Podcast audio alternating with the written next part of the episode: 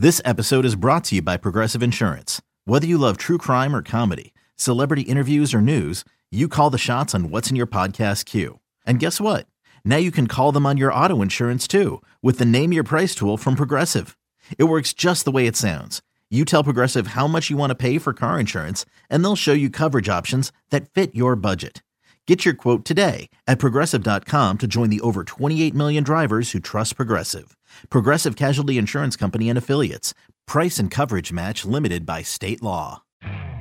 You could spend the weekend doing the same old whatever, or you could conquer the weekend in the all-new Hyundai Santa Fe. Visit HyundaiUSA.com for more details. Hyundai, there's joy in every journey.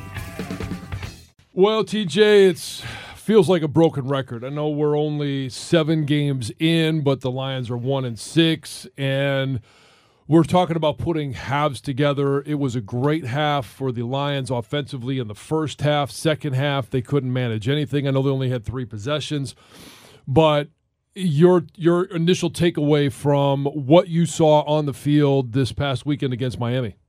Uh, just close isn't good enough. You know, not anymore. I mean, I think they've been last year was encouraging. Yeah, they're playing close games, man. The guys are competing. Yeah. Um, this year, playing close games and still having the same issues. Still having very uh, normally reliable, dependable players for you, making uh, you know silly mistakes at really, really costly times. Um, offense was much better in the first half. You know, Jared Goff to me looked much more comfortable in the pocket. I think they made a big emphasis on it uh, throughout the week last week. We heard not only from Goff, but also Coach Campbell just kind of talking about his uh, his pocket awareness and footwork and all those things. And I thought yesterday he took a big step, and you could tell um, the passing game was on fire. I think, gosh, over 250 passing yards in the first half alone. You know that was a that was an encouraging sight. Um, obviously, having some weapons back, Swift and and Amon-Ra St. Brown helped that offense, gave him a spark. Um, second half, you know, different story. I know they only had the ball three times, but you know, that first drive, you know, they, they, they started moving the ball a little bit. I think they picked up a first down on the ground. Um, you know, you're, you're looking at first and 10, false start. You're looking at first and 15, holding. The first and 25, false start. I mean, first and 30, I don't know many teams that are going to convert those. Um, no.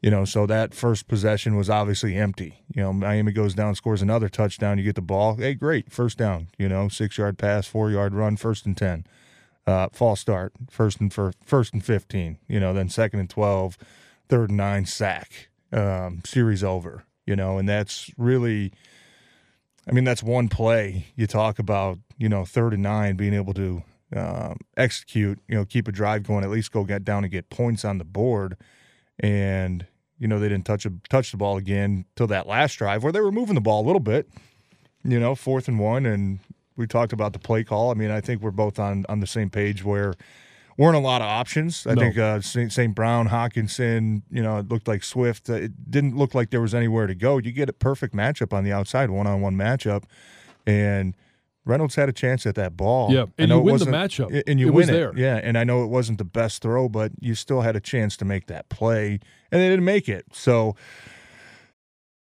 it's only a kick a jump, a block. It's only a serve. It's only a tackle, a run. It's only for the fans. After all, it's only pressure. You got this. Adidas. It was disappointing. It was. I mean, it, like you said, man, it's starting to feel like deja vu, broken record, whatever you want to call it, that – just every week, you know, outside of the New England game, really, you know, this team's been close. You just can't find a way to get over that hump. And I don't know what it is. I mean, it's literally one play or two plays a game. You know, you go back to Minnesota, one play goes your way, probably win. You know, Seattle, you probably say the same thing. Um, certainly against Dallas, you know, talking about fumbling at the one yard line. You know, if that goes your way, maybe we're having a different conversation. I know there was obviously a lot of time left um, this week. You know, convert that fourth and one. Maybe we're having a different conversation. Um, so they are, they do feel close to me, but uh, close isn't good enough anymore. And I think the players will tell you that. I think the coaches will tell you that. And you know, defensively, I mean, just call it what it is. they didn't have the talent to No. compete with Miami yesterday. They didn't have the talent on the back end uh, to keep up with those two speedy wide receivers. They didn't have the talent. At least it didn't show up yesterday of getting any pressure on the quarterback. Um, you know, they they just they they're they're just really lacking some playmakers on that defensive side of the ball and too much up and down. I think throughout this this season with this defense uh, specifically, you saw first four games were atrocious. Come back, okay, New England better.